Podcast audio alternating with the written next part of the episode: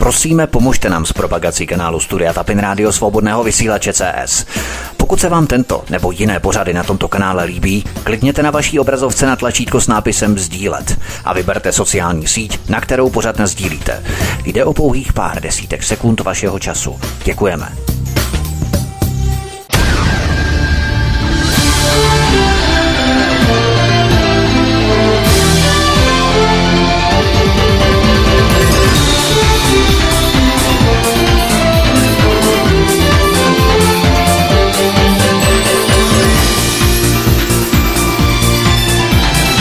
Příjemný, krásný, dobrý večer, dámy a pánové, milí posluchači od mikrofonu svobodného vysílače nebo na kanále Odyssey vás zdraví vítek, vítejte při poslechu dnešního pořadu, ve kterém vítám Nelu Liskovou. Neli, vítej, hezký večer, ahoj. Ahoj Vítku, zdravím posluchače. Tři a půl roku soudu za sdílení textu někoho jiného. Autor neznámý, zatímco jeden z tisíce sdílitelů musí zaplatit statisícové částky. Tak to vypadá spravedlnost ve chlévě zvaném Česká justice. Protože ale přicházejí stále noví lidé, můžeš Neli v kostce schrnout ten případ, o co šlo, abychom uvedli lidi do obrazu, třeba lidi, kteří nesledovali ten případ. Takže já jako běžný uživatel sociálních sítí jsem sdílela uh, článek, který měla původně teda uh, uh, nějakým způsobem uh, prezentovat Olga Richterová, nebo měla jsem v tom článku vyjádřit, byl z Pirátské pravdy. No a ten pojednával vlastně o tom, že by Piráti přednostně chtěli dávat startovní byty imigrantům. Vzhledem k tomu, že obsah toho článku naprosto korespondoval s programem Pirátů z roku 2015, tak jsem nepochybovala o tom, že skutečně se takto Eh, místo předsedkyně Pirátu Olga Richterová vyjádřila. Nicméně, po sdílení tohoto článku na mém facebookovém profilu, jehož nejsem autorkou, podotýkám, mě oslovila přes Messenger Olga Richterová a požádala mě, že eh, za bych tento článek mohla stáhnout ze svého facebookového profilu, že toto vyjádření není její. Já jsem Olze Richterové eh, vyhověla, No a tím to bylo pro mě uzavřená záležitost a vůbec jsem nepředpokládala, že to bude mít pokračování takové, jak je to mělo až do dnešních dnů. A že v podstatě i přesto, že jsem mi vyhověla, já nevím, zhruba během dvou dnů jsem to opravdu odstranila ze svého facebookového profilu, tak eh, na mě podala žalobu. Podala na mě nejprve trestní oznámení a následně žalobu. A proběhlo se neskutečné soudní líčení, které vlastně trvalo až do poslední jednání, bylo 12. ledna. No a eh, Chtěla bych teda říct všem posluchačům, že je to naprosto neskutečně absurdní záležitost, protože eh, představte si situaci, kdy sdílíte nějaký obsah na svém facebookovém profilu, někdo vás požádá, abyste to stáhli, vy to stáhnete a přesto všechno tady vznikne eh, vykonstruovaný politický soudní proces. Já bych tomu teda chtěla ještě říct, ať eh, ty lidi, kteří to, kteří to nějak ten proces třeba nesledovali nebo nevědí, o co přesně jde, eh, tak bych jim chtěla v kostce eh, sdělit, jak to vlastně celé probíhalo. Uh-huh. Takže jak známo, Olga Richterová mě zažalovala pro sdílení FB příspěvku s názvem Startovní byty pro mladé, v němž se na profilu nazvaném Pirátská pravda opatřeném fotografií této místo předsedkyně Pirátu hovořilo o podpoře přidělování stabilizačních bytů mladým Afričanům. Piráti prohlásili, že si na FB nikdy profil s názvem Pirátská pravda nezřídili a ani v podstatě nikdy žádný příspěvek o přidělování startovních bytů migrantům veřejně nepublikovali. Upřímně, s ohledem na dlouhodobé sledování politiky Pirátů mi obsah článku Startovní byty pro mladé až tak nereálný nepřipadal. Jelikož v podstatě podle judikatury ústavního soudu potřebné, je potřebné brát do úvahy, nakolik existovaly rozumné důvody spolehat se na pravdivost článku startovní byty pro mladé.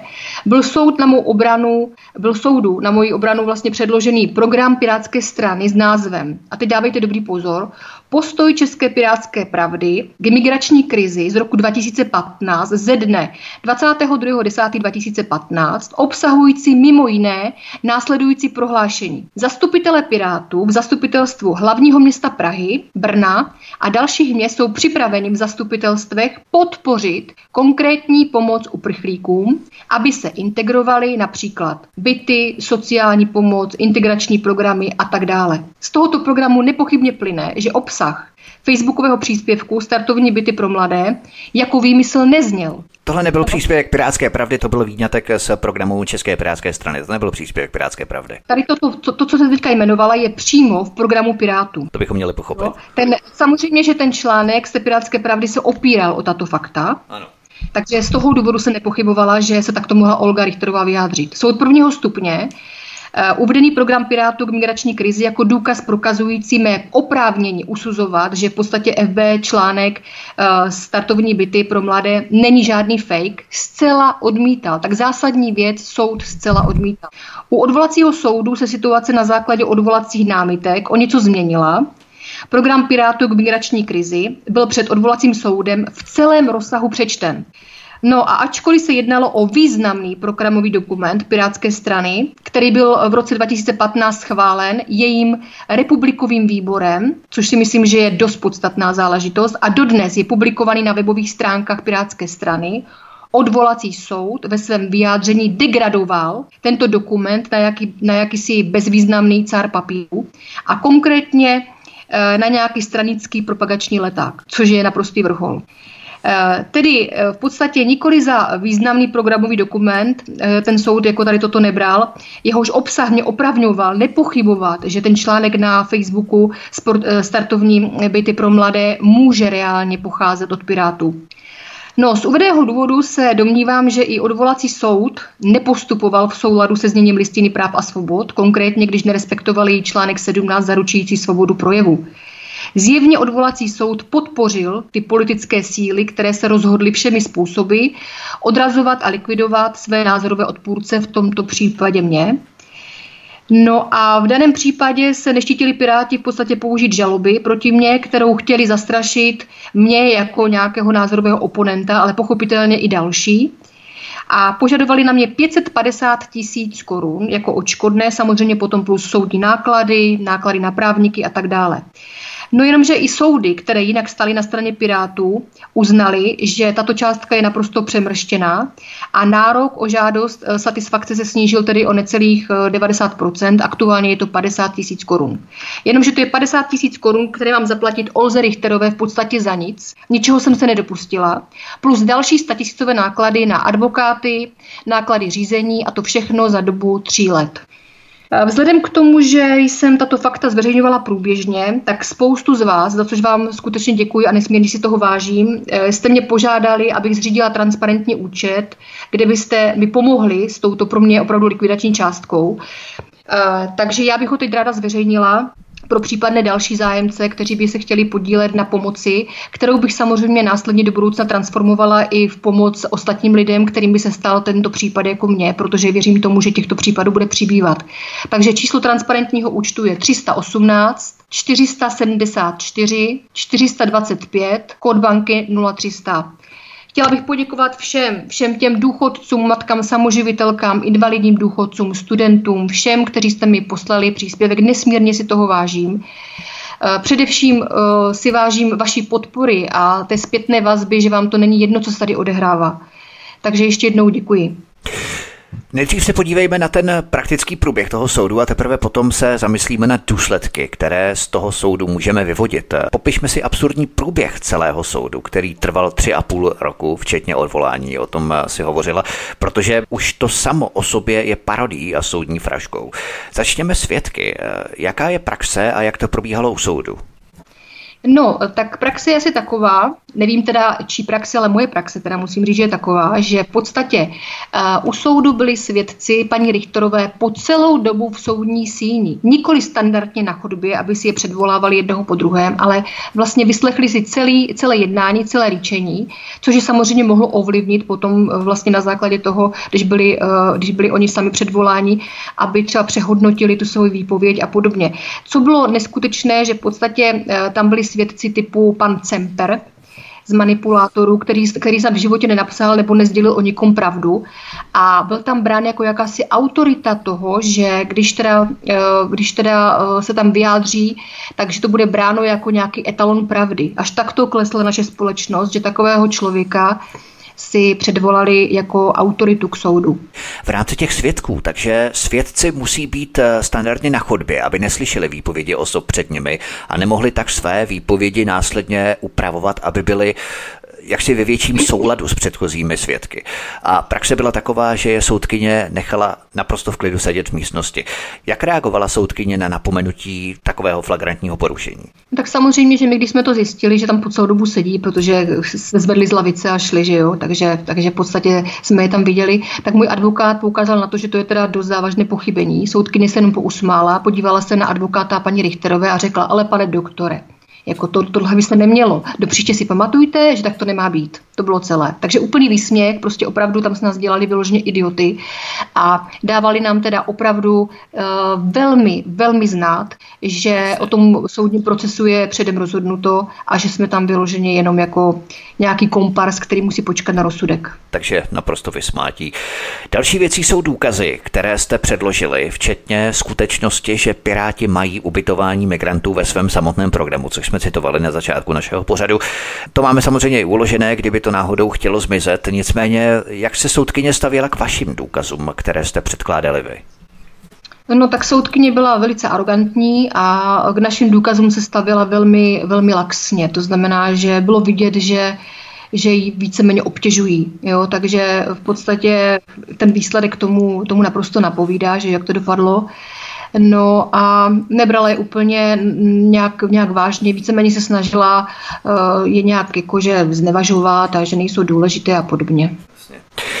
Jak se soudkyně stavěla k tvému požadavku, aby si vyžádali od Facebooku přístup k datům vedoucím ke skutečnému autorovi toho textu? Protože to je taky důležité. Eh, já samozřejmě jsem tam měla možnost se vyjádřit, takže jsem apelovala na to, že jsem sice eh, tento text sdílela, nicméně jsem v rámci nějaké elementární slušnosti vyhověla paní Richterové a na její žádost jsem mu stáhla, ale že podstata přece spočívá v tom, kdo tento článek napsal, kdo je autorem.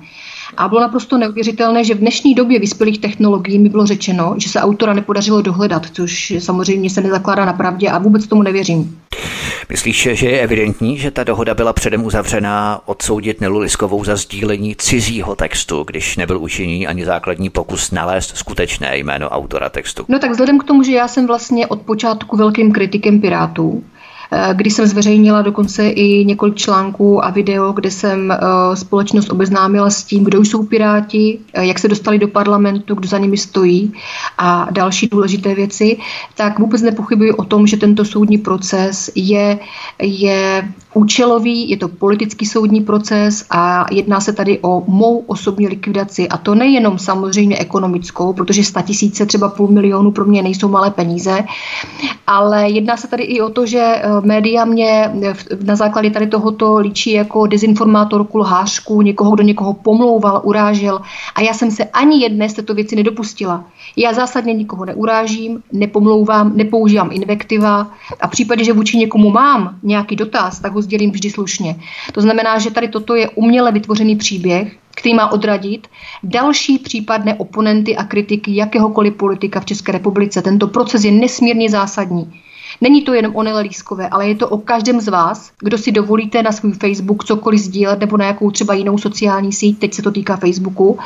A jedná se tady o to, že nás chtějí touto formou umlčovat, zastrašit, umlčovat soudními procesy, tak, aby skutečně ten národ už se bál dokonce i vyjádřit vůči těm politikům, které si platíme ze svých daní, nadstandardně platíme ze svých daní, kteří jsou naši zaměstnanci, které máme plné právo kritizovat. Takže až tak daleko jsme došli. Nejenom vlastní názor, ale i cizí názor. Pokud sdílíme cizí názor, tak ani ten nemůžeme sdílet podle tohoto verdiktu. Nicméně k tomu se dostaneme za chvilku. Já se jenom eh, vrátím ještě k tomu soudu v rámci té praktické roviny. Co ti soud ve finále sdělil jako důvod, aby mohl vynést takovýto verdikt, protože to tvoří další absurditu v chlévě zvaném Česko. Kdyby měla nést odpovědnost dokonce i za příspěvky ostatních uživatelů na síti, nebo jak to vlastně bylo? Ano, spoustu bodů v té žalobě uh, samotný advokát Richterové stáhl, protože viděl, že skutečně neuspějí, že jsou neopodstatněné. A tudíž nastal teď pro soud uh, takový moment, kdy museli skutečně tu Nelu Lískovou za něco odsoudit a už neviděli v podstatě za co. Takže oni teda dospěli k závěru, že dobře, tak jako nejsem autorkou článku, sdílela jsem to, stáhla jsem to v pořádku, dobrá tedy, no tak za co ji teda odsoudíme? Aha, výborně. Ona má vlastně na svém Facebooku nebo, nebo pod tím příspěvkem nebo pod nějaký, některými články byly, eh, byly komentáře mých diskutujících na mém facebookovém profilu, které eh, vyjadřovaly eh, nesympatie vůči paní Olze Richterové. A přesně za tady toto, že jí to nesmírně ubližovalo, tyto komentáře, se rozhodl soud mě odsoudit. Takže to je naprosto neskutečné, že v podstatě já jsem, se musím stát nějakým pomyslným cenzorem na, svě, na svých sociálních sítích, kde musím cenzurovat jednotlivé uh, přispěvatele, jednotlivé uh, diskutéry, kteří tam budou vyjadřovat své názory a já musím hodnotit, zda by to či ono nemohlo, nemohlo třeba nějakému politikovi ublížit a musím to mazat. Jo? To, je, to je naprosto neuvěřitelné. Jako samozřejmě tady existuje přece nějaká smlouva mezi uživatelem sociálních sítí a, eh, a mezi, mezi tím, eh, kdo provozuje, mezi provozovatelem sociálních sítí. To je jedna věc, na to soud absolutně neapeloval. No a druhá věc je v podstatě ta, že se dostáváme teďka do tak absurdní situace, že já kdybych byla například z pracovních důvodů nebo z jiných důvodů mimo, úplně mimo signál a nebyla jsem na svých sociálních sítích a nemohla jsem to včas zachytit a někdo tam napsal vůči někomu, že je takový makový, že ho nenávidí, že je odporný a podobně, což jsou běžné komentáře na sociálních sítích jako většiny uživatelů.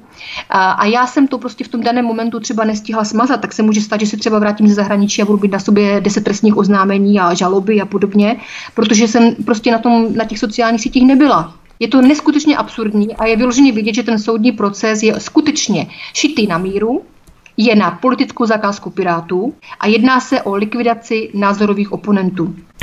Na tom je vidět pravdu, jak se právo může ochýbat požadovým směrem podle zadání klienta, jak bych to tak řekl, ale to je něco, co bych nazval právní perverze možná až, že vlastně člověk je zodpovědný za příspěvky někoho jiného. Je to taková spojená nádoba právní vákum, protože pokud máš ty nést odpovědnost za příspěvky ostatních, tak ti ostatní by zase měli nést odpovědnost za příspěvky tvé, ne? No tak samozřejmě, jako, jako já, kdybych eh, tady měla citovat... Co to je jako za nesmysl, jo?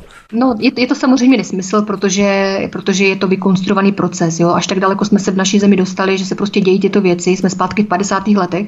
A v podstatě uh, je to, je to samozřejmě, mělo by to fungovat obou straně, protože když jsem se potom dívala třeba na stránku paní Olgy Richterové, jakým způsobem neskutečným, odporným dehonestovali mě a v podstatě na základě vykonstruovaného procesu nebyli schopni si ani dohledat ty informace, nezajímala je pravda, jo, bylo to vyloženě fanatismus, jo, tak eh, kdybych já měla opravdu podávat trestní oznámení na každého tohoto člověka, tak nedělám nic jiného, jenom se soudím, soudím a soudím. Já si myslím, že pokud fungují ve veřejném prostoru a natož, pokud jsem potom politik, tak musím být uh, prostě vyrozuměna s tím, že jsou různé názorové skupiny, musím to akceptovat.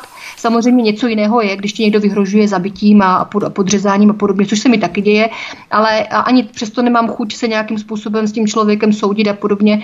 Takže jako musíme přece uh, být nad věcí. Je to veřejný prostor a ten veřejný prostor bohužel uh, jde příkladem nebo, nebo si bere příklad z toho, jak se chovají naši politici. A za poslední rok a čtvrt od nástupu pěti koalice tady ta kultura tak zhrubla, že skutečně i já sama jsem znechucená třeba i z těch mých příznivců a vadí mi to. Neskutečně mi vadí, když mi kdokoliv napíše jakýkoliv vulgární komentář na můj facebookový profil nebo jakoukoliv moji sociální síť, protože v, tom, v tomto případě ten člověk si mě neváží, je to takhle vnímám, a dehonestuje můj profil. Protože já věřím tomu, pořád věřím nějaký potenciál inteligentní. to jsou ti lidé, kteří šíří tu pravdu a lásku a ty hodnoty, jak se vyjadřuje Petr Pavel, že zvítězili hodnoty, víš. No tak samozřejmě, ale to se týká třeba i mých příznivců, na ty bych taky chtěla požádat, ať nejsou na mých sociálních sítích vulgární, protože mi to neskutečně vadí. Pokud nedokážete věcně argumentovat, vyjadřovat se slušně, dávat tam nějaké podklady k tomu, aby se člověk zamyslel nad tím, že třeba opravdu ta, eh, ta, ta vaše pravda je taková, jaká je a že ji můžete něčím doložit, tak to prostě nedělejte, vykašlete se na to. Protože já jsem opravdu z té situace tady v České republice a vůbec toho chování lidí navzájem k sobě zhnusena. Jako opravdu se k sobě lidi chovají strašným způsobem. A je to tak, že v podstatě ta vláda Fialy tady toto nastavila. Podívej se jenom na ministrině, jo, podívej se na, na například eh, Ježí Černochovou třeba, nebo Pekarovou a podobně. Podívej se, jakým způsobem oni jako ženy se chovají, jakým způsobem hrubým, vulgárním vlastně oni té společnosti dávají příklad No a ti lidé si říkají, no dobrý, tak když Pekarová nosí prostě prostředníček jako na tričku, tak proč bych nemohl já a podobně. Ano, v pořádku, jsme demokratická společnost.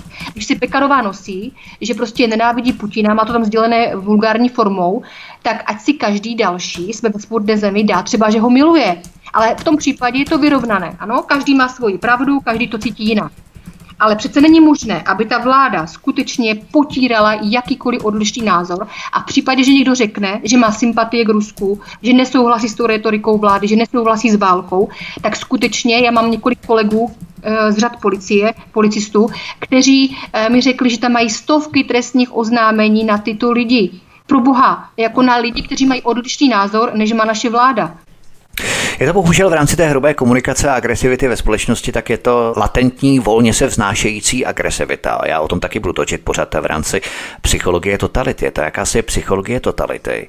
Protože ta volně se vznášející latentní agresivita se pak v jednom okamžiku zhmotní a soustředí do jednoho pilíře, na kterém si lidé ten hněv, tu volnou agresivitu vybíjí. Zhmotní do prvku, na který vláda ukáže prstem. Můžou to být dezinformátoři, můžou to být antivaxeři, můžou to být uh, lidé, kteří mají jiný názor na cokoliv. Prostě na kohokoliv vláda ukáže prstem, tak vlastně ta nahromaděná latentní volně se vznášející agrese, která teď poletuje ve společnosti, se potom koncentruje do určitého hmatatelného prvku.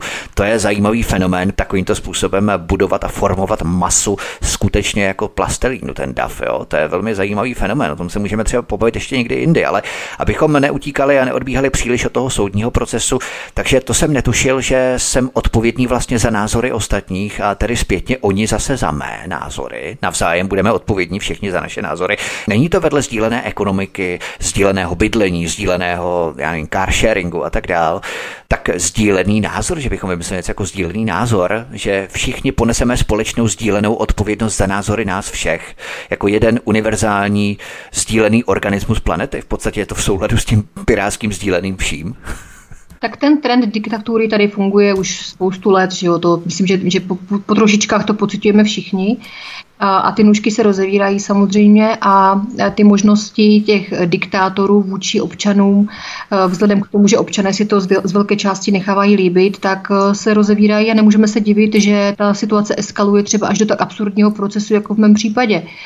Eh, já opravdu mm, jako se snažím ty lidi motivovat k tomu, aby se nebáli, aby skutečně jako, že nestratili tu svoji svobodu, to právo na to říct svůj názor.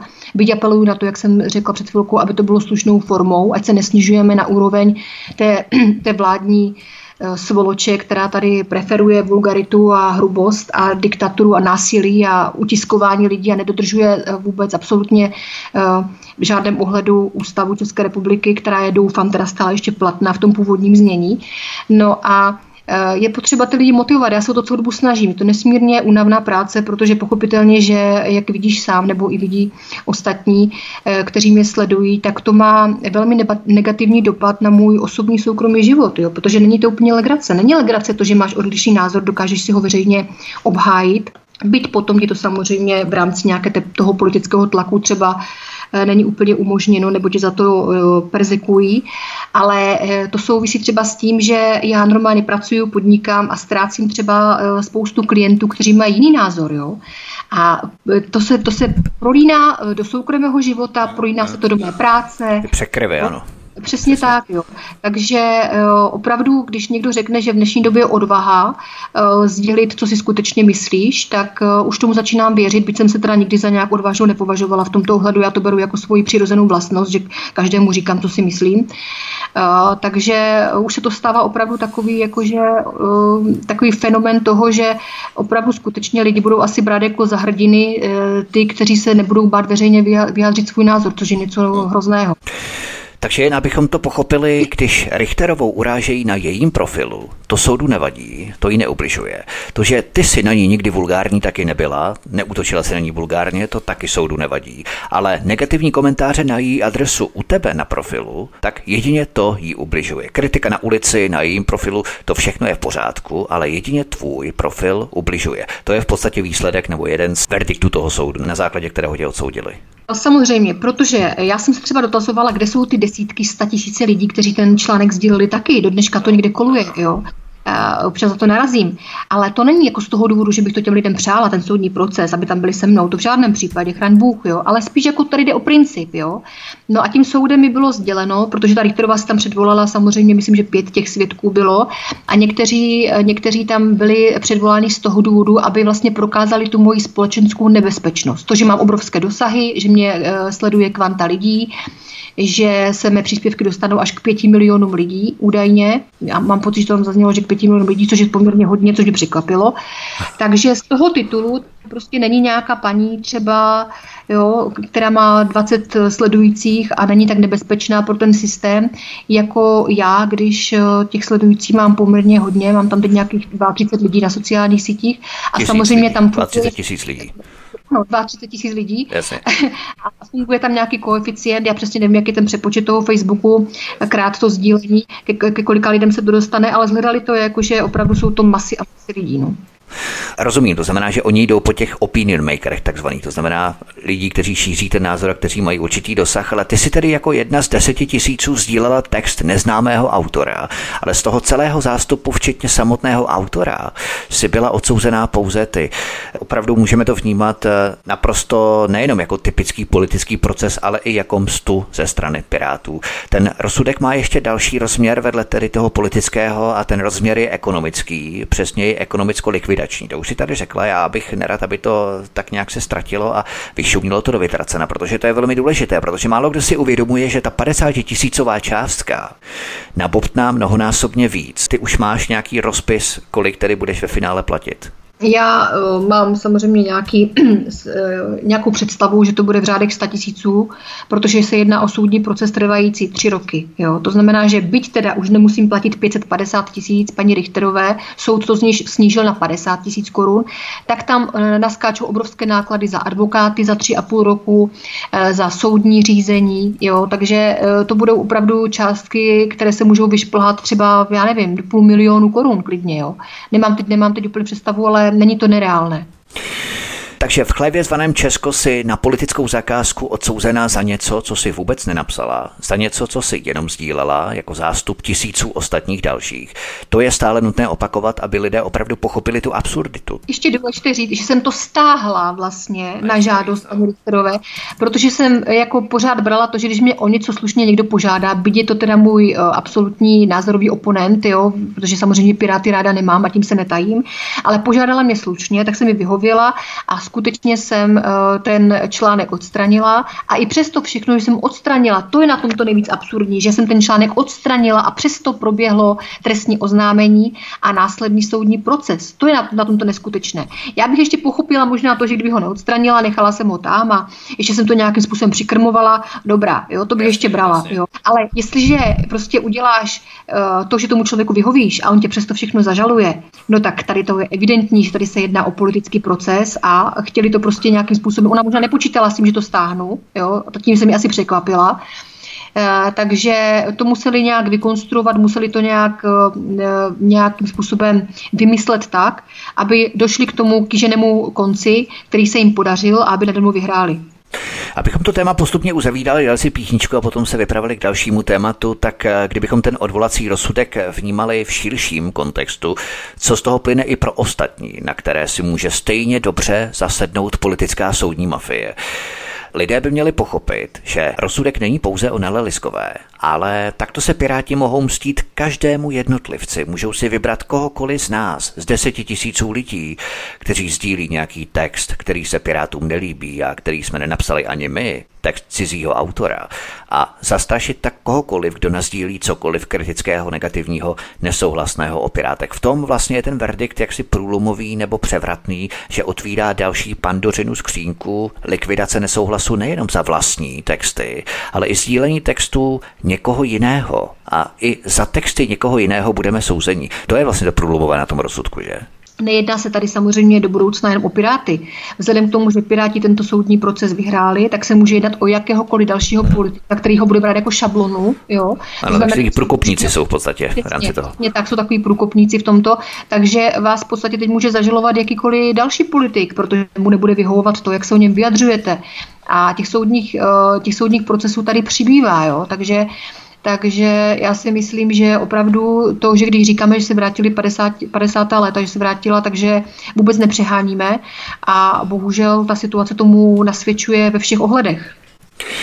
Myslíš, že kdybys na začátku věděla, že soud prohraješ, tak bys aspoň vymyslela nějaký tvůj vlastní text přímo ty, abys věděla, za co tě odsoudí, než být odsouzená vlastně za cizí text někoho jiného a ještě jako jedna ze zástupu tisíců, kteří ten cizí text sdíleli. Prostě když už být za něco odsouzený, tak aspoň vědět za co. No, já bych určitě nic nevymýšlela, protože uh, já tyto situace bytostně nenávidím, připadají mi zbytečné, připravují mě o spoustu času, peněz, energie a určitě bych nic jako takhle eh, prvoplánově nevymýšlela, protože mi to přijde zcela zbytečné. Jo. Já si myslím, že jsme civilizovaná společnost, vždycky se můžeme spolu nějak domluvit, pokud je dobrá vůle, tak to vždycky jde. A já nemám přece zapotřebí někomu dělat nějaké naschvály nebo vymýšlet prostě nějaké intriky a podobně. Já věcně komentuji politické události, jednotlivé politiky a nelžu, eh, Nevymýšlím si to, nepomlouvám nikoho, nejsem vůči nikomu vulgární, chovám se naprosto slušně a to tež očekávám od druhé strany, to je celé. Já bych v tom více nehledala.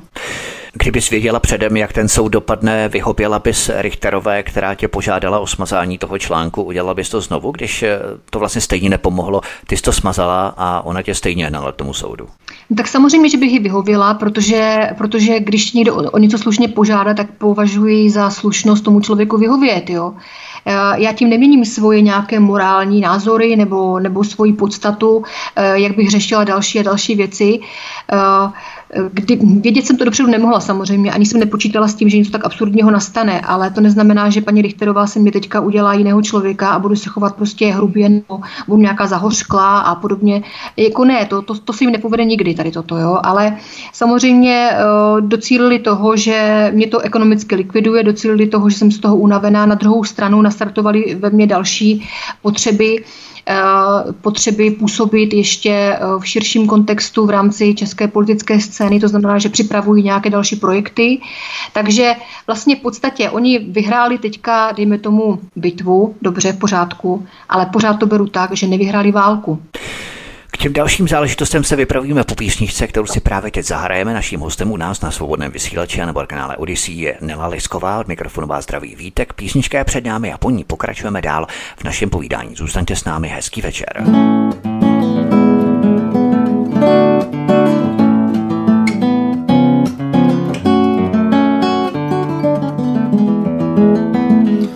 je dávno spojený sieťou viac prúdových ciest však nikde som nevidel tak čistú vodu tiecť.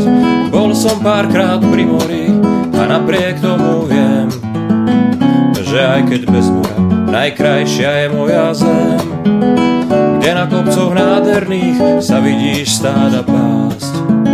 Tam leží zem Slovenska, to je moja vlast.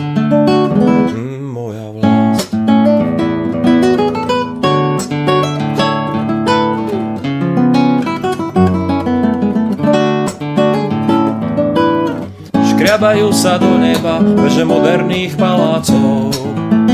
Pre mňa však najkrajší je starý rodičovský dom a počuť cudzie piesne a kadejakú show. Tá, čo stará mama spievala mi, zostane najkrajšou. Kde som ako chlapec videl na kopcoch vatry klásť. Tá krajina, tá zem, to je moja vlast.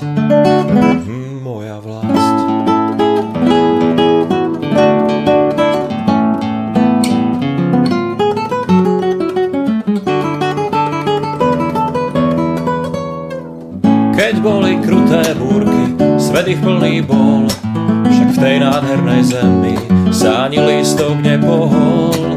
Ja pamätám si všetko, ako sa menila jej tvár, aj keď rok mi skúšaná má stále krásny tvár, kde som ako malé dieťa mohol miery rásť. Tá zem mojich predkov, moja krásna vlast, mm, krásna vlast. Aj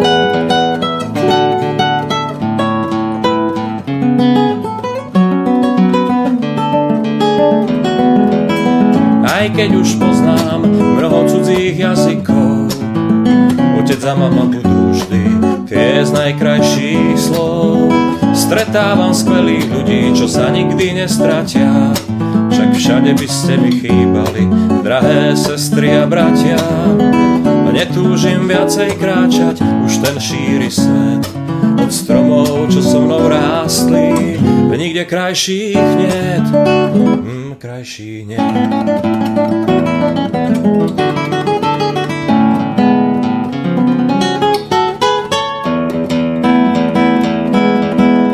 Chvíľu to trvalo, však teraz to už viem, všadial, keď ma vyženú, tak sem sa vrátiť smiem.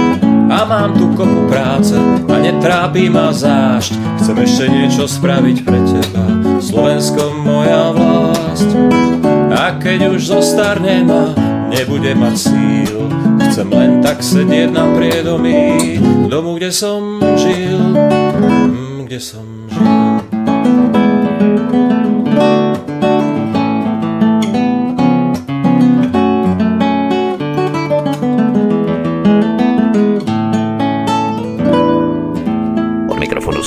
Vysílače nebo na kanále Odisí vás zdraví vítek. Naším hostem zůstává stále Nela Lisková. Každá akce vyvolá zákonitě i svou reakci. Z něčeho negativního se musí přetavit i něco pozitivního. Díky takovémuto verdiktu v chlévě zvaném Česko v tobě uzrálo rozhodnutí ohledně hnutí, které máš v plánu založit.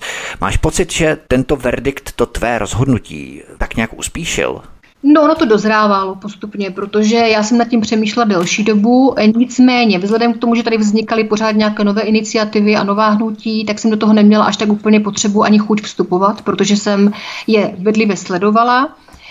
Nechtěla jsem jim dát prostor, ať ukážou, co umí. Byla jsem připravena případ, když to bude mít hlavu a patu se klidně zapojit. Jako s tím jsem neměla nejmenší problém. Jo.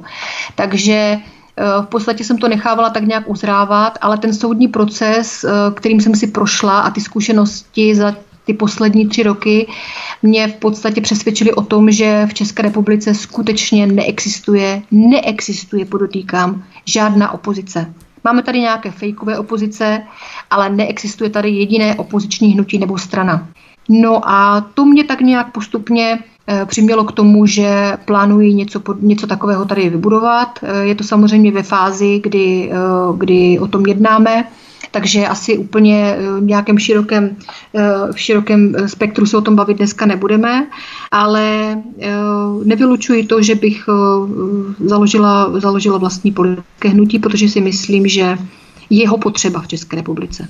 A lidé mě k tomu sami vyzývají a vyzývají mě k tomu, k tomu masově, chtějí se připojit, protože nemají k komu inklinovat, protože jsou zklamaní všech těch okamurů a podobně, kteří tady samozřejmě kážou vodu, pijou víno. A skutečně tady není v podstatě nikdo, kdo by práskl do toho stolu a řekl, ne, já ten názor prostě mám takový a budu se na něm trvat. Tam fungují neustále samozřejmě to politika, takže nejsme naivní, fungují tam neustále nějaké zákulisní dohody, eh, které v konečném důsledku těm lidem jenom škodí, jo, protože ten výsledek potom vidíme eh, i třeba na mém případu, kam až jsme dospěli. A v podstatě, kdyby tady fungovalo skutečně nějaké opoziční hnutí nebo strana, ten můj proces je veřejný, tak věřím tomu, že by se mě ti politici třeba zastali, nebo by se do toho angažovali, nebo by chtěli vědět víc o tom případu. Ale oni jsou prostě zbabilci, oni všichni čekají, jak to dopadne a jak se v tom ta lísková vyškvaří sama a jak ona se sama odrovná a jak ona odpadne. No tak to, to musím bohužel zklamat, protože nic podobného neplánuju.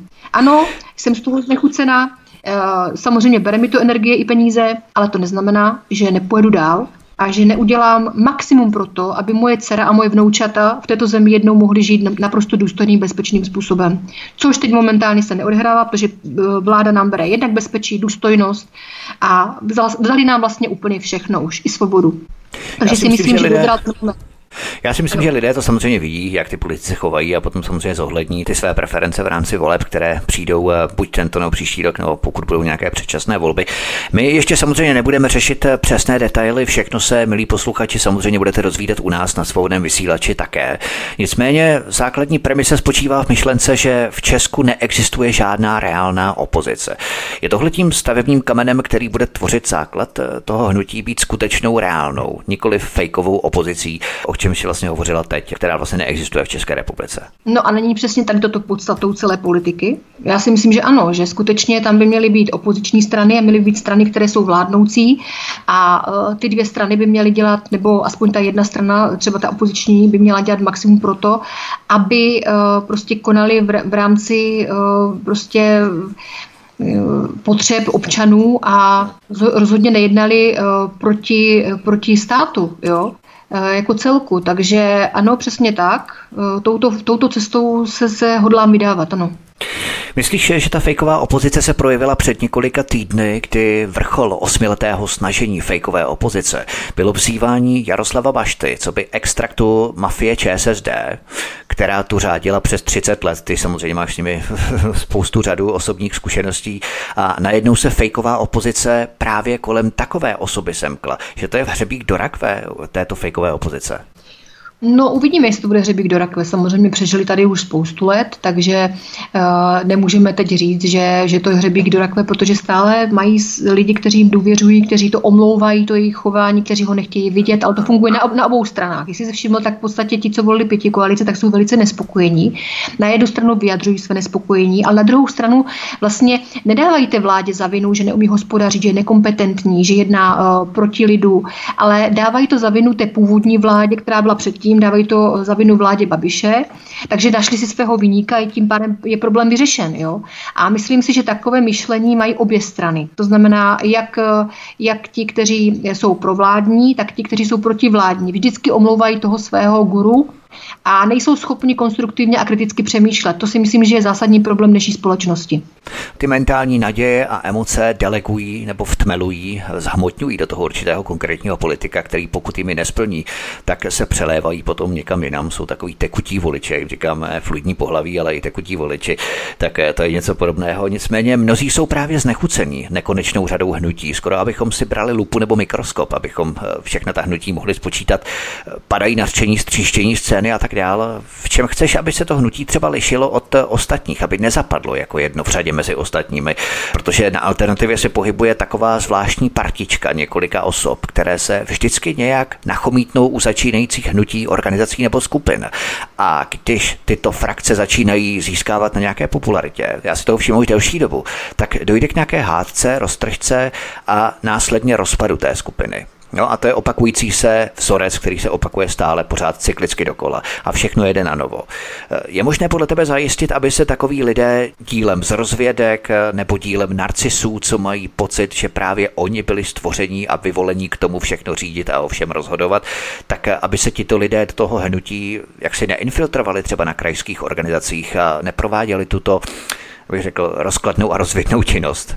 No tak ty jsi, teďka vyjmenoval, ty jsi teď vyjmenoval všechny důvody, naprosto všechny důvody, proč se od těchto lidí a těchto se skupení distancují. Proč sledují spouzdálí, odmítám eh, nějakou spolupráci s nimi, eh, odmítám pozvání do jejich různých pořadů, či natáčejí videa, protože já to cítím naprosto totožně a to, co si vyjmenoval, tak eh, vnímám jako velkou pravdu a nechci s těma lidma mít nic společného, na to, že se vedle nich někdy postavit. Co se týká vlastně těch jednotlivých hnutí, které, kterých tady vzniklo spoustu a se skupení a podobně, tak já se zeptám na úplně jednu triviální otázku. Co dokázali? Nic. To znamená, že tady skutečně chybí hnutí, které by mělo ten potenciál aspoň něco z toho, co těm lidem slíbí dokázat. To se nekoná. Jo? To znamená, že e, to je důsledek třeba toho, proč to následně vyšumí, proč jim lidé přestanou důvěřovat, proč se přesytí těm lidem, protože v podstatě uh, omílají pořád dokola totež a totež, totež a už je to pro ty lidi únavné. Lidi nevidí výsledek, ale vidí to, že to jsou prostě kecalisti, kteří se vykecávají, protože ego, ego, ego. A ego zničilo spoustu uh, důležitých věcí v životě, ať už jsou to vztahy, práce, uh, formování třeba nějakého důležitého projektu. Ego je podstatou všeho zlého. To ego, které vlastně oni uh, mají na prvním místě, protože nejsou schopni se sjednotit. Podívej se třeba na Trikoloru, podívej se na SPD, podívej se na další hnutí. Já jsem nikdy v životě nezažila, aby skutečně se sjednotili v jeden kompaktní celek proti vládě. Oni to neudělají. Samozřejmě, že to nikdy neudělají. To je právě celý rezort, protože SPD argumentuje tím, že chce, aby se ostatní hnutí rozpustili a vtmelili se nebo včlenili se do SPD, zabalili to, vůbec se zrušili, rozpustili a vůbec nikam nekandidovali. Takže ono je taky otázka, jak se spojit. Eh, jestli se spojit v rámci autonomie těch hnutí, anebo se jak se rozpustit a včlenit se přímo k Okamurovi. Ono není vůbec možné, aby se, aby se samozřejmě včlenili k Okamurovi, protože za prvé SPD je ekonomický projekt, za druhé samozřejmě, že kdyby se tam připojilo k ním dalších 100 tisíce lidí, tak on ekonomicky posílí. To znamená, že Okamura z toho bude mít v konečném důsledku další miliony navíc, což je což je jinou touto motivací, ale co je nejpodstatnější, oni se nemůžou k němu přidat, protože oni si myslí, že oni jsou ti nejlepší. Jo? Každý chce být tím generálem, každý si chce prostě vést tu svou bitvu a vůbec si neuvědomují, že o tom to celé není a že takto se nedá pracovat, že to neefektivní, je to hloupé, je to neprozíravé a prostě je to naprosto zbytečná ztráta času. Takže touto cestou já určitě nepůjdu. Myslíš, že je chybou, že se dává stále prostor pořád stejným provařeným figurám, stejným zmetkům, stejným flákačům, kteří jenom žvaní, tuny omáček, ale reálné výsledky za sebou nemají.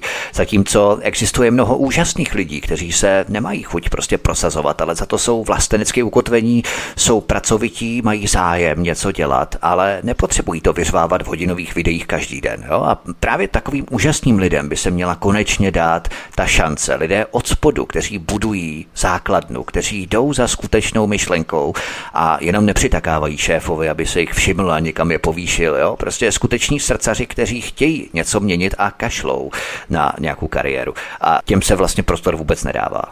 Podívej se, eh, já to znám i ze své praxe, teď myslím ze svého podnikání, že kvalitních lidí, skutečně kvalitních lidí jako šafránu. Jo? To znamená, že jestliže už mají třeba ty vlastnosti, které jsi říkal, jo? že jsou to vlastenci, že by chtěli něco a podobně a podobně, ale na druhou stranu nemají v sobě tu sílu a tu chuť skutečně veřejně působit, tak je to v tom případě naprosto zbytečné. Můžou být nějací podporovatelé, jo?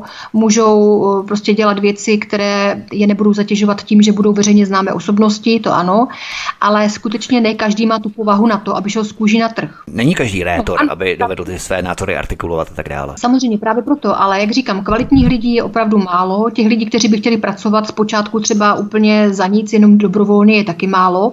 Takže na tom to většinou stojí a padá. A proto vybudovat nějaký projekt, nějaké hnutí, které bude mít eh, i do budoucna obrovský potenciál a bude mít budoucnost, není prostě otázka 14 dnů, že si lusknu, vymyslím si to a mám to. Jo? To je opravdu otázka, kdy jako to stavíš od těch základů, jak si říkal ty, od toho spodu a musíš to prostě musíš to prostě budovat, pár lidí ti u toho odpadne, pár lidí tě zradí, jo, to je politika, to je, s tím se setkávám dnes a denně, podrazí tě, počítáš s něčím, počítáš s nějakýma financema, sponzor ti řekne, ne, už to tady balím, nebaví mě to, odcházím.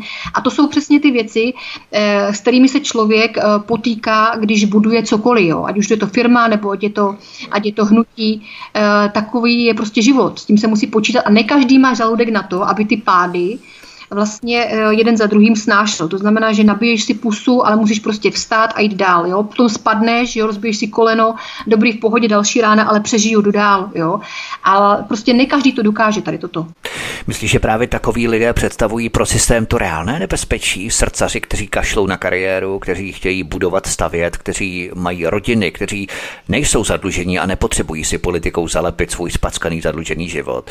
Lidé, kteří chtějí pracovat a získat za to uznání přiznání, že na takových jednotlivcích stojí a padá každé hnutí, a hlavně, že takoví lidé jsou skutečným nebezpečím pro systém, protože představují prvek růstu toho růstu od spoda. To je vlastně to nebezpečí pro systém. To jsme se setkávali s tím v minulosti, setkáváme se s tím teď, protože jsme se do minulosti vrátili. E, takže nepochybně ano, ale zase, když si všímáš, tak ten systém si najde mechanismy a najde si způsoby, jakým způsobem ty lidi likvidovat. Jo? Pro ně to je naprosto jednoduché, protože oni ovládají tu společnost. Oni mají k dispozici mainstream, oni mají k dispozici soudce, mají k dispozici obrovské finance, mají k dispozici politické i nepolitické neziskové organizace, které je v tom názoru eh, toho veřejného mínění eh, podporují. To znamená, že tady je neskutečná síla proti těm pár jedincům, kteří tady chcou něco změnit. Jo. Takže já se na to nedívám už dávno tímhletím na jiným způsobem. Já jsem si uvědomila, eh, že jsou tady jisté způsoby, jakých to lze dosáhnout. Ty tady samozřejmě nebudu ventilovat, ale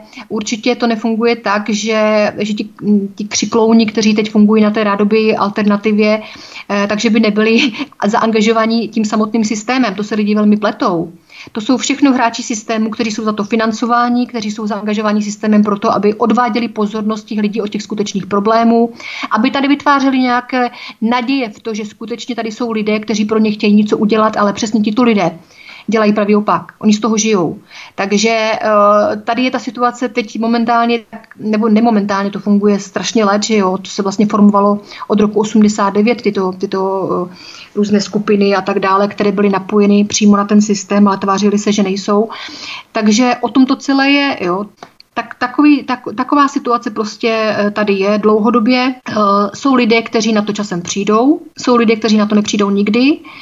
No, ale pořád nevidím důvod, proč jim do toho nehodit vidla, vytvořit tady něco, co bude samozřejmě lidi motivovat k tomu, aby se chtěli i oni sami uh, politicky angažovat, aby převzali tu zodpovědnost, aby pochopili, aby pochopili konečně zásadní věc, že Politici se k nám chovají pouze tak, jak my sami jim to dovolíme. To je celé. A nejedná se tady jenom o politiku, jedná se tady o každého dalšího člověka. Eh, co komu dovolíš, tak se k tobě chová.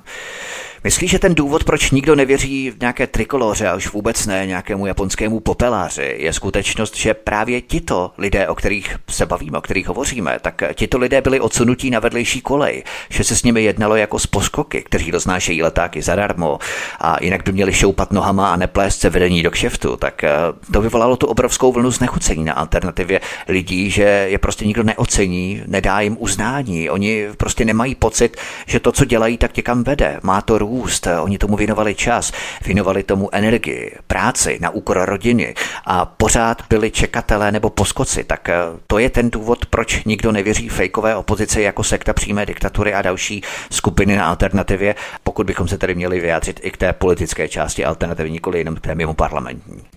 No je to jeden z, jeden z důvodů samozřejmě, nicméně uh, nevím, jak to máš ty, ale já časem přestanu věřit všem lidem, kteří nemají výsledky, o kterých mi přesvědčují, že budou. Jo? A to si myslím, že je zásadní problém. Dobře, ano, je to sice opozice, vymlouvají se na to, my jako opozice nic nezmůžeme, jenomže na druhé straně já jsem dospěla eh, k závěru, že jim naprosto vyhovuje to, že jsou opozice a že by v podstatě nikdy nemohli být ani nechtěli být vládní stranou, protože v tom případě by už nesli plnou zodpovědnost za každé své rozhodnutí, už by se nemohli vymlouvat na to, že jsou jenom opozice a obávám se, že by opravdu jako vládní strana třeba vůbec neuspěli. Takže eh, to, že jsou opozice, jim dává jakýsi komfort, pohodlí a možnost odůvodnit svůj neúspěch a to, že vlastně v podstatě nemají za celou dobu svého působení žádné výsledky. A hlavně opouštět ventil společenského hněvu, koncentrovaný do toho hnutí. Jo. To je vlastně důležité. V podstatě lidé mají pocit, že oni jim to pořád ještě nechtějí prohlasovat, protože všichni jsou proti nim a my jim proto víc musíme fandit a pořád musíme při nich stát a tak dále. A to je v podstatě upouštění společenského ventilu hněvu, který je koncentrovaný do určitých hnutí. A právě to je to, na co se podíváme teď. Myslíš, že přesně to se odehrávalo v Česku od roku 2015, že se tu sformovala ryze fejková řízená opozice, která měla za úkol úkol vodit lidi v kruhu, jenom tlachat, reálně nic neměnit a hlavně zlikvidovat jakýkoliv růst opozice, který přesahoval určitou hranici nebezpečí pro ten systém. A takto se v podstatě efektivně zabetonuje jakákoliv reálná změna. Nejen, že se zadupe růst od spoda v daném fejkovém hnutí, ale hlavně je nutné likvidovat ostatní opoziční konkurenci. Sekat po nich drápy, že tříští scénu, že skuteční vlastenci budou volit jenom to dané hnutí a v podstatě betonovat tak své status quo a svůj monopol a vlastně jakoukoliv reálnou autentickou změnu od spoda.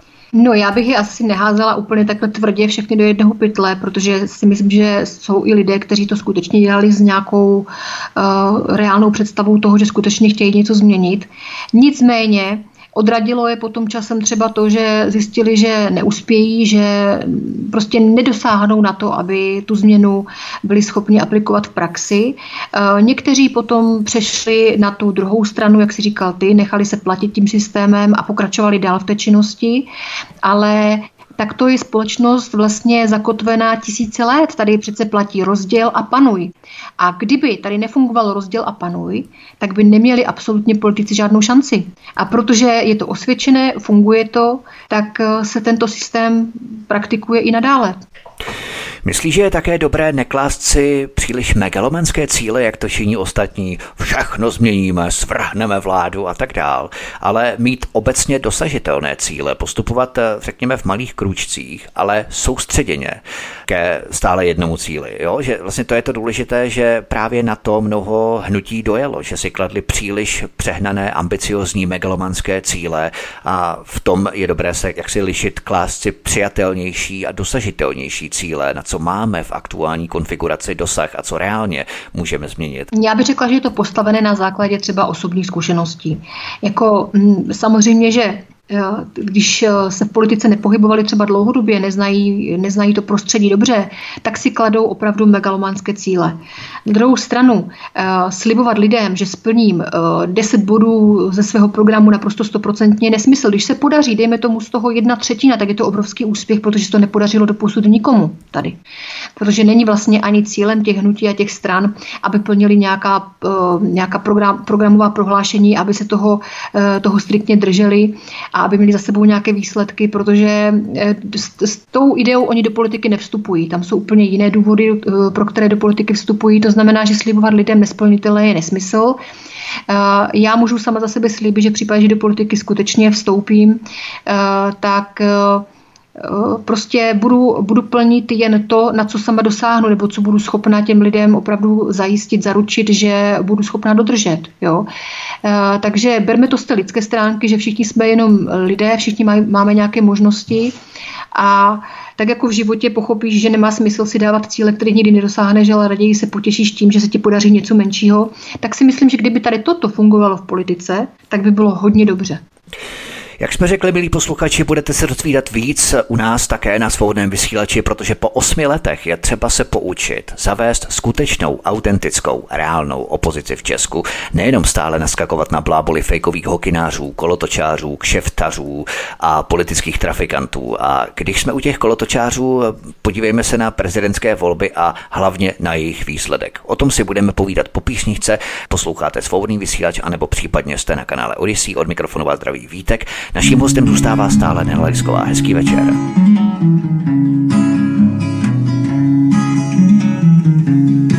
Ve humanity se za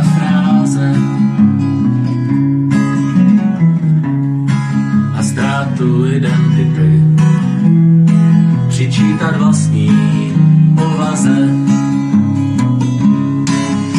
neplácat prázdná slova a poklonit se vítězům.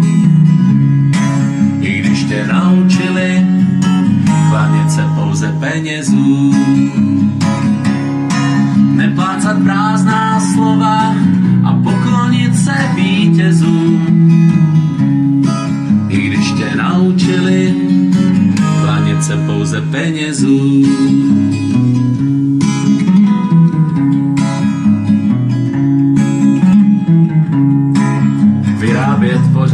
Více, pak třetina se vyhodí.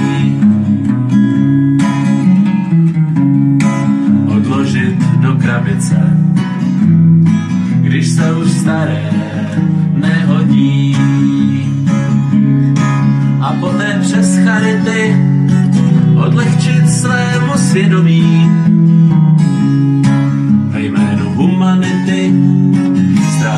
vlastní vědomí. A poté přes charity odlehčit svému svědomí ve jménu humanity ztrácíme vlastní vědomí. Pravdu to slovo zaklínadel nazvali dezinformací.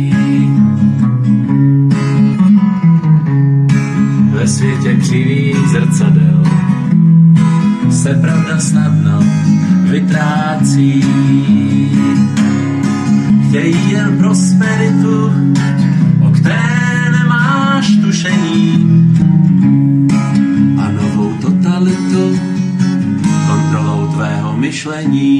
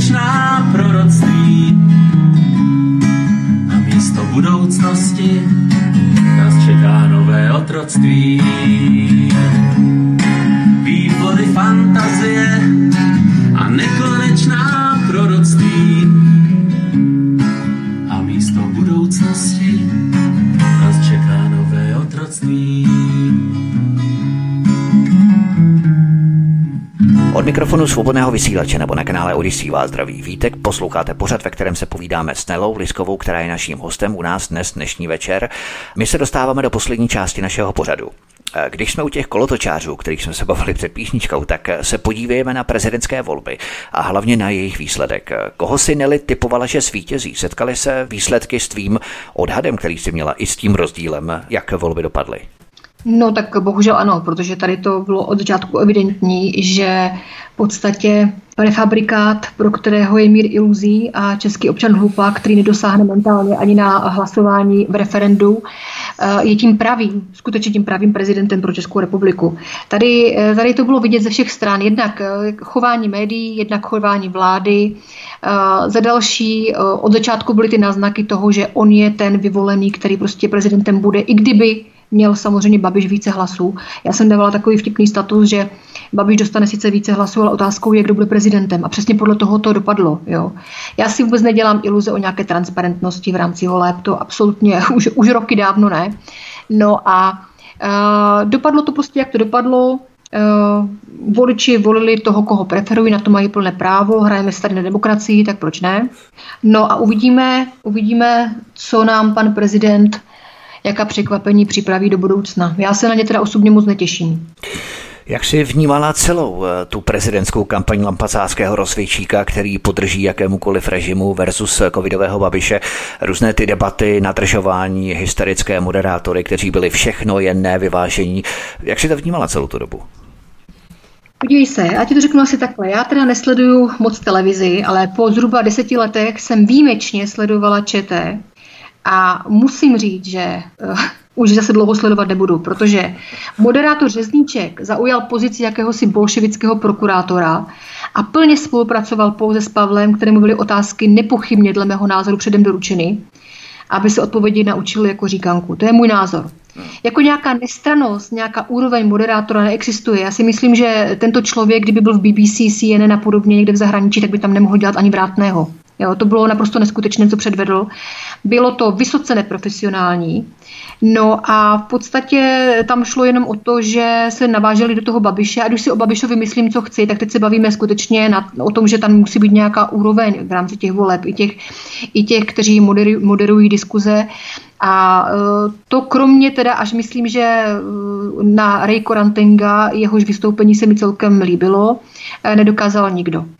Takže eh, bylo vidět, že to je tendenční, bylo vidět, že protěžovaný je Pavel a myslím si, že miliony lidí to takto i vnímali.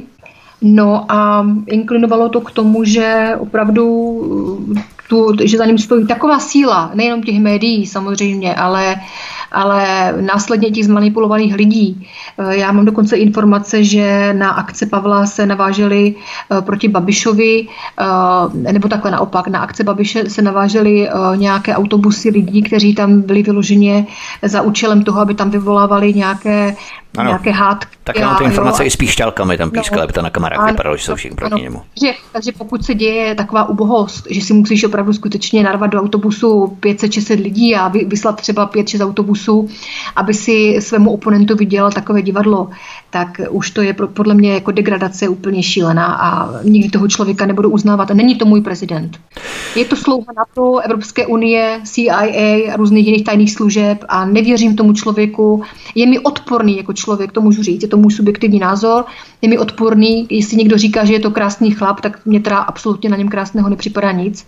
Ale to je celkem jedno, ta vizuální stránka je jedna věc, ale jako člověk, jako, jako osobnost, Eh, se mi naprosto příčí.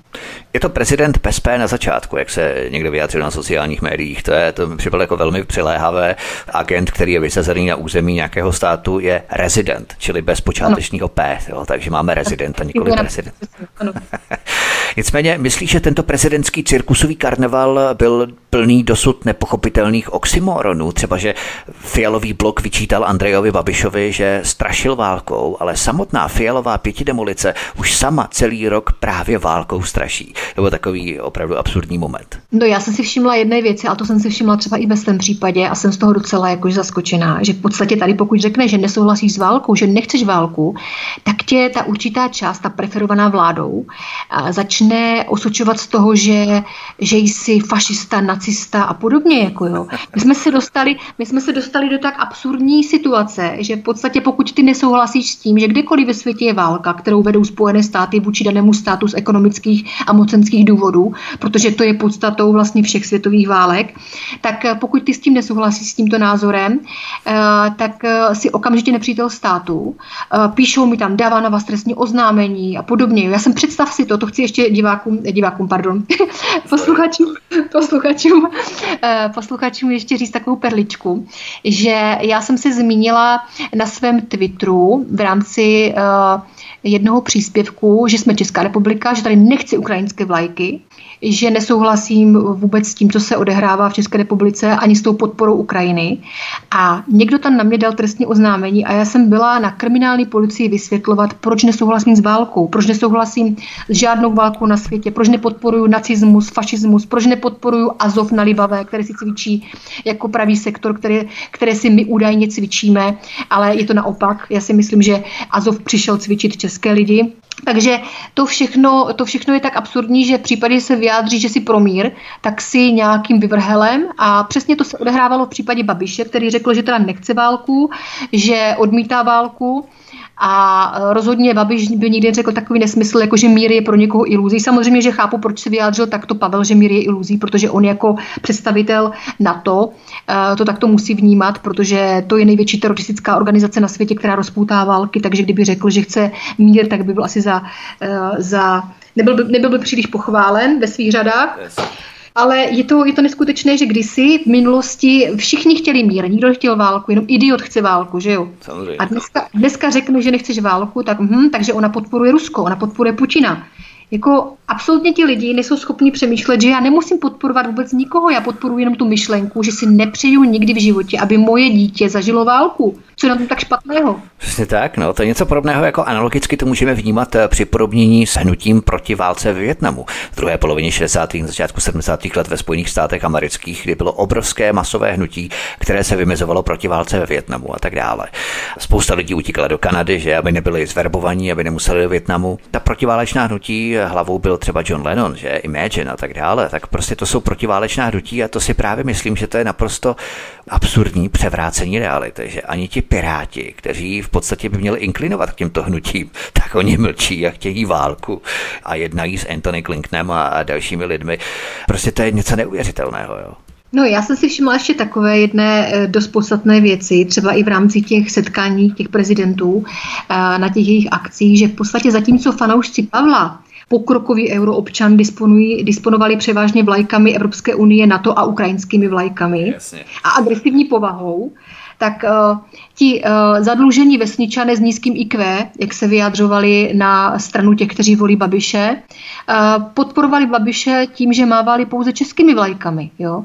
Takže tady je evidentní, že ta fanatická podpora Pavla prostě mi i chvilkama připomínala podporu Adolfa, Adolfa Hitlera z druhé poloviny 30. let v Německu, jo? protože skutečně ten fanatismus zvítězil nad tím zdravým rozumem a kritickým myšlením a e, ti lidé proklamovali jenom ta hesla, skandovali, fandili, ale e, absolutně neměli do potřebu se nad těmi kandidáty zamyslet nějak víc a brali jenom vlastně jako bernou minci to, co jim nabízel mainstream. A to si myslím, že je obrovský problém dnešní společnosti a myslím si, že to je velká výhra, velká výhra aktuální pěti koalice, protože na tom, na té hlouposti těch lidí a na tom, že předpokládají, že mají lidi, lidé prostě opravdu skutečně nebo nemají potřebu myslet samostatně, tak na tom postavili svůj úspěch, což je strašné.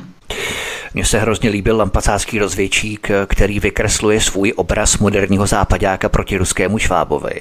Ale na druhou stranu se chlubil kontakty třeba s velitelem ruských vojsk Valeriem Gerasimovem, nebo v jeho kampani navštívil firmu Vítkovice Steel.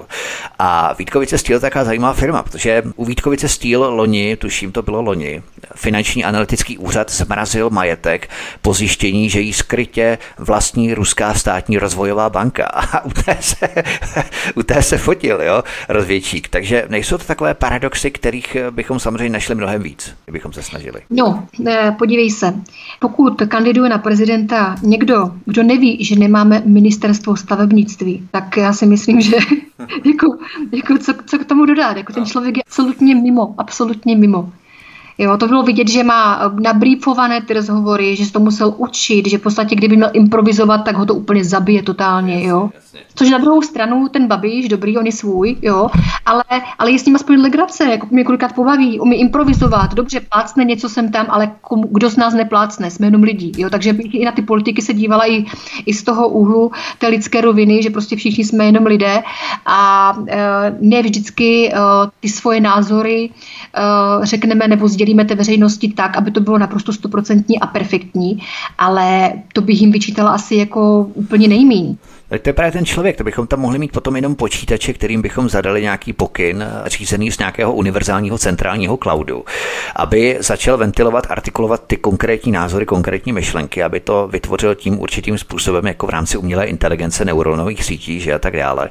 A v podstatě bychom tam nepotřebovali ani lidi, že lidi právě mají tu výsadu. A je to něco podobného jako s hudbou, že v podstatě, když naprogramuješ hudbu na klávesách, na synťáku, na počítači do nějakého midu a tak dále, tak ta hudba je naprosto strojově je přesná, je to přesně to, eh, jo, ale v rámci orchestru tak to je úplně co jiného. Tam se občas někdo splete, občas nějaký nástroj tam vrzne, ten nástroj tam samozřejmě musí přejíždět přes struny na smyčcových nástrojích, že v rámci flétny jsou tam slyšet ty klapky.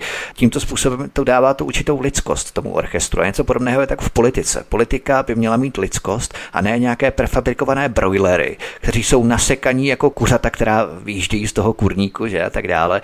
Něco podobného by mělo být v té politice. Ta lidskost velikost a ventilace toho názoru, kdyby to ten broiler, ten kandidát, ten produkt nějaké té marketingové agentury neměl mít napsané a měl by opravdu mluvit z patra, aby lidé opravdu věřili tomu, že ten politik si to opravdu myslí, to, co říká. No to je jedna věc a druhá věc je ta, že v podstatě v politice neexistuje eh, to, že se omluvíš, že se omluvíš, že jsi pochybil. Jo? Já si myslím, že to je taky lidské. Protože eh, já ti řeknu přesně, proč to nefunguje. Protože ta druhá strana to nikdy nepřijme tu omluvu a okamžitě z toho udělají kauzu. Jo, takže oni vlastně tu nějakou tu, tu lidskost a tu slušnost, ty základy té slušnosti, toho slušného chování vzájemného, úplně, úplně odstranili z té politiky, protože z, jakého, z, jak, z jakéhokoliv malinkého přešlapu jsou schopni udělat kauzu. Jo, protože samozřejmě, že ty kauzy vyživují tu společnost, oni odvádějí pozornost od jejich průserů. Jo takže, takže uh, oni je potřebují. Takže to mě třeba mrzí na tom, protože normálně lidsky říct, podívejte se, spletl jsem se, dobře, kolego, měl jste pravdu uh, jo, a podobně, to tam neexistuje. Já jsem nikoho takhle jako neslyšela, že by k sobě vzájemně oponentní strany přistupovali tímto slušným způsobem. Bavíme se tu o prezidentských volbách a v podstatě o volbách obecně. Není právě problém, že naše společnost je přesvědčená o tom, že veškerá moudrost pochází z univerzit, že kdokoliv chce něco měnit nebo do něčeho vůbec začít mluvit, tak jedinou kvalifikací pro to vůbec vstoupit do nějaké veřejné debaty je titul a univerzitní diplom. A možná se tím vracíme okruhem ještě k tomu novému plánovanému hnutí, že v podstatě dostávají slovo jen pouze ti lidé s titulem a s diplomy.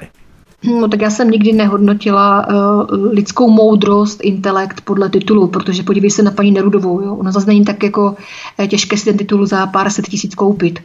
A věřím tomu, že spousta politiků uh, aktuálně, věřím tomu, že téměř všichni, kteří jsou teď v pěti koalici, s ohledem na to, jak jsou nekompetentní, hloupí a co tady předvádějí, tak ty tituly nemůžou mít uh, získané normální, transparentní formou.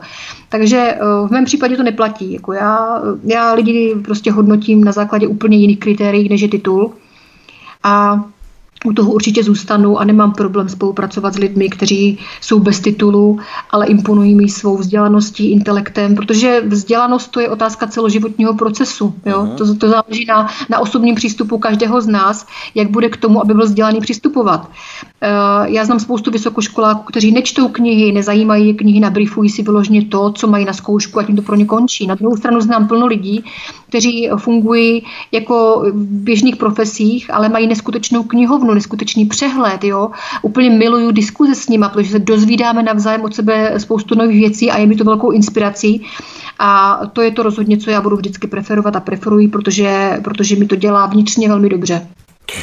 A právě naroveň určité vzdělanostní vyspělosti a nositeli moudrosti a pokroku se řadí multikulturalismus, protože multikulturalismus je u dnešních vysokoškoláků vykreslovaný jako vrchol moudrosti a znalostní vyspělosti jo, nebo vyzrálosti. A to je velmi zajímavý fenomén, který je třeba vysvětlit, protože v tom je skrytá až magická psychologie pro manipulaci dnešních absolventů univerzit. Ale o tom si eh, můžeme třeba popovídat jindy a potom se třeba dozvíš, že ten promoval na plzeňských právech, jiný zase u Nerudové na Mendlově univerzitě v Brně, které byl odebrané část akreditací že a tak dále. A potom se vlastně ani nemůže štivit tomu, že justiční chlév produkuje takovéto soudce, které nezajímají důkazy, kterým nevadí svědkové v místnosti a tak dále. No bude by ne, když mají takové zázemí, že? No já bych řekla, že paní Nerudová českému národu dala odpověď na otázku, proč máme tolik blbců s titulem. Jo, takže takže za, na, na, za to bych asi poděkovala, protože skutečně jsme konečně pochopili, i ti, co nepochopili předtím, pochopili teď. No ale co se týká vlastně té otázky toho multikulturalismu, jak si říkala, tak já si myslím, že podstatou toho všeho je to, že uh, jednak samozřejmě zase platí to rozdíl a panuj, aby ty vzájemné národy měly mezi sebou nenávist, ale na druhou stranu mi připadá, že podstatou toho všeho je to, aby identity jednotlivých národů zanikly. To znamená, je to velké nebezpečí, protože já si myslím, že to, co je na těch národech krásné, je to, že jsou jedinečné že eh, se můžou identifikovat něčím specifickým, co nemá třeba jiný národ, můžou vzájemně od sebe čerpat. A přesně tato forma toho eh, multikulturního, toho multikulturního trendu jde s tím, že eh, vlastně souvisí úzce s globalizací světa. To znamená, že opravdu eh, ten svět má zaniknout v jednu černobílou nějakou kouli, kde už vymizí ty nádherné barvy, vůně, eh, rozdíly a to všechno, co nás vlastně vzájemně obohacuje a to, co, to, co třeba člověk, který je nějak intelektuálně jako zralý, chápe a chápe tu podstatu toho, že to je na tom životě to zajímavé. Takže eh, já nejsem rozhodně zastánce nějaké vzájemné národnostní nenávisti vůči nikomu, ale na druhou stranu je potřeba si dávat pozor na to, abychom přesně jako nepřišli do té situace, kdy nám úplně zanikne ta podstata třeba českého národa nebo jakéhokoliv jiného národa a budeme jenom nějací euroobčané, nebo já nevím, jak se to bude jmenovat eh, do budoucna, nějaký globál občan, nebo prostě, jo, tady toto, z toho cítím silně, toto nebezpečí. Eintopf se to bude jmenovat podle německého vzoru čtvrté říše. Eintopf.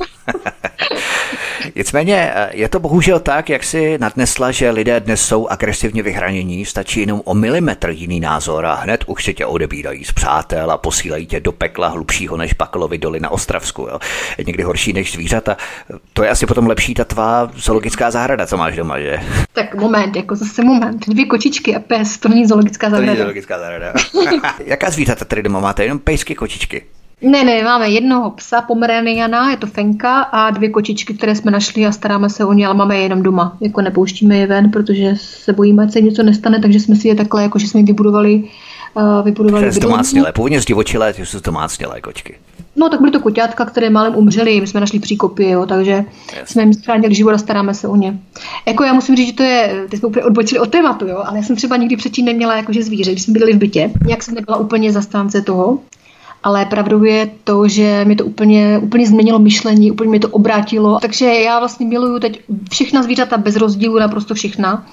A uh, bavilo by mi to, jako mít třeba nějakou velkou uh, kliniku nebo zoologickou zahradu a starat se o ně, protože jsem v tom našla úplně jiný rozměr vidění toho světa. Jo? Takže uh, je to pro mě taková, taková útěcha v době, kdy ten svět se totálně zbláznil a funguje tady plno agrese, cílené agrese, nenávisti a ne, necítím teďka dobré energie, co se týká světa, takže ta zvířata mi to nahrazují.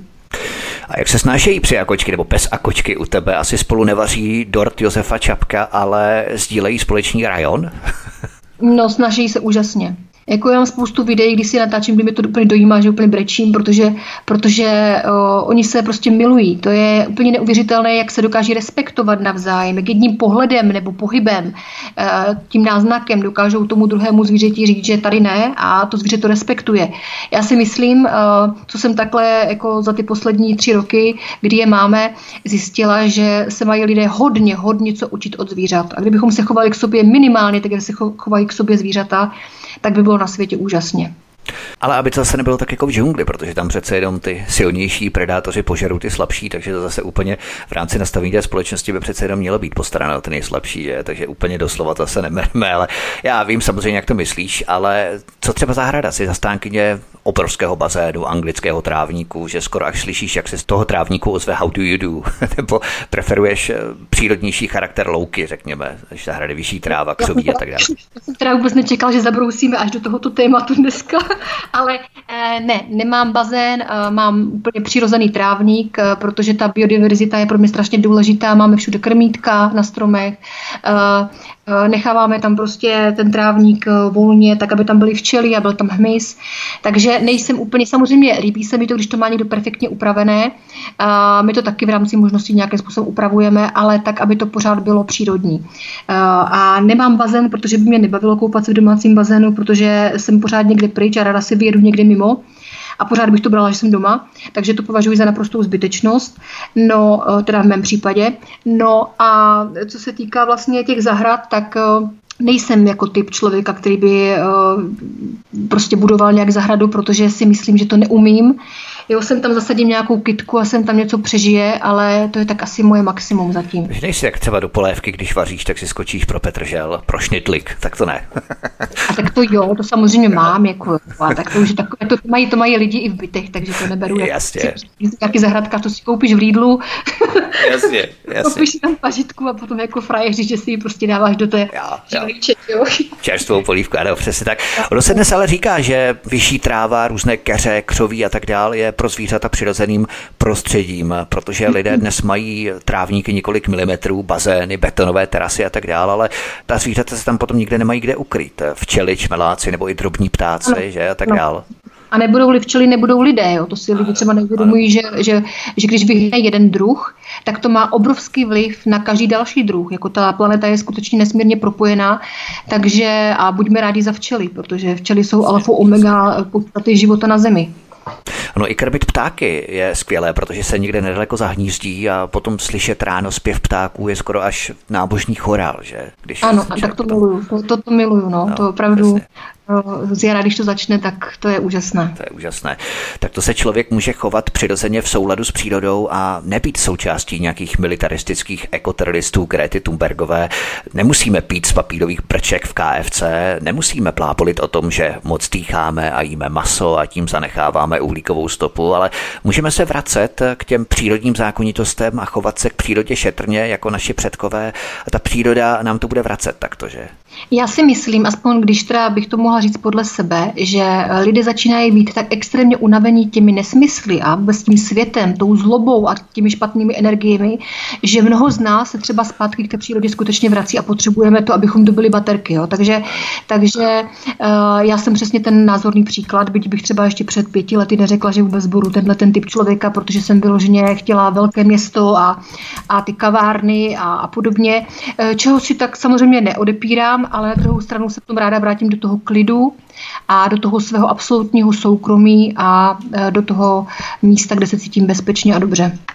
Hovořila Nela Lisková, která si neodpírá nejenom kavárny a nejenom ani ty pražské kavárny, ale i ostatní kavárny, a která si samozřejmě neodpírá ani tu, ani tu přírodu, tu přírodu, která je velmi důležitá pro nás, která nás obepíná, která je propojená se všemi druhy, včetně toho druhu lidského. Nele, já ti moc děkuji za náš dnešní pořad, za naše povídání. Já jsem to chtěl koncem tak trošku zpříjemnit a zabrousit i do těchto vod, protože to je i velmi důležité eh, představit i ten tvůj prvek v rámci zvířecí říše a tak dále. Takže to se rád, že jsme to našli, že jsme to nějakým způsobem probrali. Můžeme v tom třeba i pokračovat eh, příště. Samozřejmě po tom, co probereme ty důležité věci na začátku, tak ke konci zabrousit i na takováto lehčí témata. Neli, moc děkuji, měj se krásně a příště se těším na slyšenou. Ahoj. Já taky moc děkuji a budu se těšit zase na další vysílání. A zdravím všechny posluchače, mějte se hezky a buďte zdraví. Tento i ostatní pořad si, milí posluchači, stáhněte buď na našem mateřském webu svobodného vysílače, anebo zavítejte prosím na kanál Odyssey a odtud eh, prosím sdílejte tento pořad na sociální média. Souhlasíte-li s názory Neliliskové, pak, když vás něčím zaujala, něčím upoutala, tak prosím sdílejte tento pořad právě z kanálu Odyssey na sociální média. Budeme velmi rádi. A také nám zanechte komentář tady pod pořadem na kanále Odyssey. Prosím, sdílejte tento pořad a také přijměte pozvání k poslechu dalších pořadů tím, že eh, budete nejenom sdílet pořady, ale budete samozřejmě i odebírat tento kanál. To znamená, klikněte na tlačítko odebírat a také zvoneček, to znamená zapnout notifikace, upozornění, abyste nezmeškali i další pořady, které tady pro vás na svobodném vysílači Studio Tapin Radio chystám. Od mikrofonu vás zdraví Vítek, mějte se všichni moc krásně a příště se s vámi opět těším na slyšenou. Hledám v knihách od Darwina a chtěl bych mu mysl přesvědčit, jak z okřídlený myšičky na lidi vir mohl přeskočit, i přes nádechy pochybností ušitej hadr na ksich dám. tak nahlásili souseda, že byl hrozně nakažen a pravdy té jest netřeba, když byl soused mrtvicí poražen, jen a čísla stoupají, pak napíšem, že zemřel s covidem. Společně to zvládneme, skvětat bude velký sen, hospůdky a bály zavřeme, i ty pak budeš překvapen, když zůstanou jen otevřený cesty do obchodních center. Když zůstanou jen otevřený cesty do obchodních center. Náhle vítězí a strach se zdá být potlačen. Bystrá mysl přítěží, spochybňuje velký sen. Bylo to jenom pro vaše dobro, tak co teď s tím, co s tím provedem?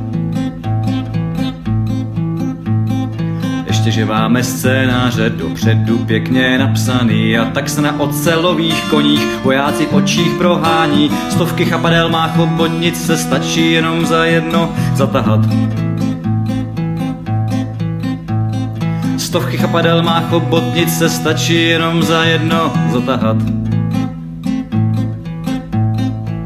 Tak na místo oslav v ulicích, že byl věr náhle poražen a potlačili opět smích, když byl strach do srdcí zasazen. Trdostí však slepě se vrací společně, to zvládneme. S hrdostí však slepě se vrací, společně to zvládneme. Slovanský střádá peníz a potřebným jej posílá. Jako odpověď na intervenci se černý zlata zdražila. Pod tíhou nového strachu se nám záře z tváří ztratila. Pod tíhou nového strachu se nám záře z tváří náhle ztratila. A já prosím, nenechejme, aby tíha strachu srdce zlomila. A já prosím, nenechej, aby tíha strachu srdce zlomila. Prosíme, pomožte nám s propagací kanálu Studia Tapin Radio Svobodného vysílače CS. Pokud se vám tento nebo jiné pořady na tomto kanále líbí, klikněte na vaší obrazovce na tlačítko s nápisem Sdílet a vyberte sociální síť, na kterou pořád sdílíte. Jde o pouhých pár desítek sekund vašeho času. Děkujeme.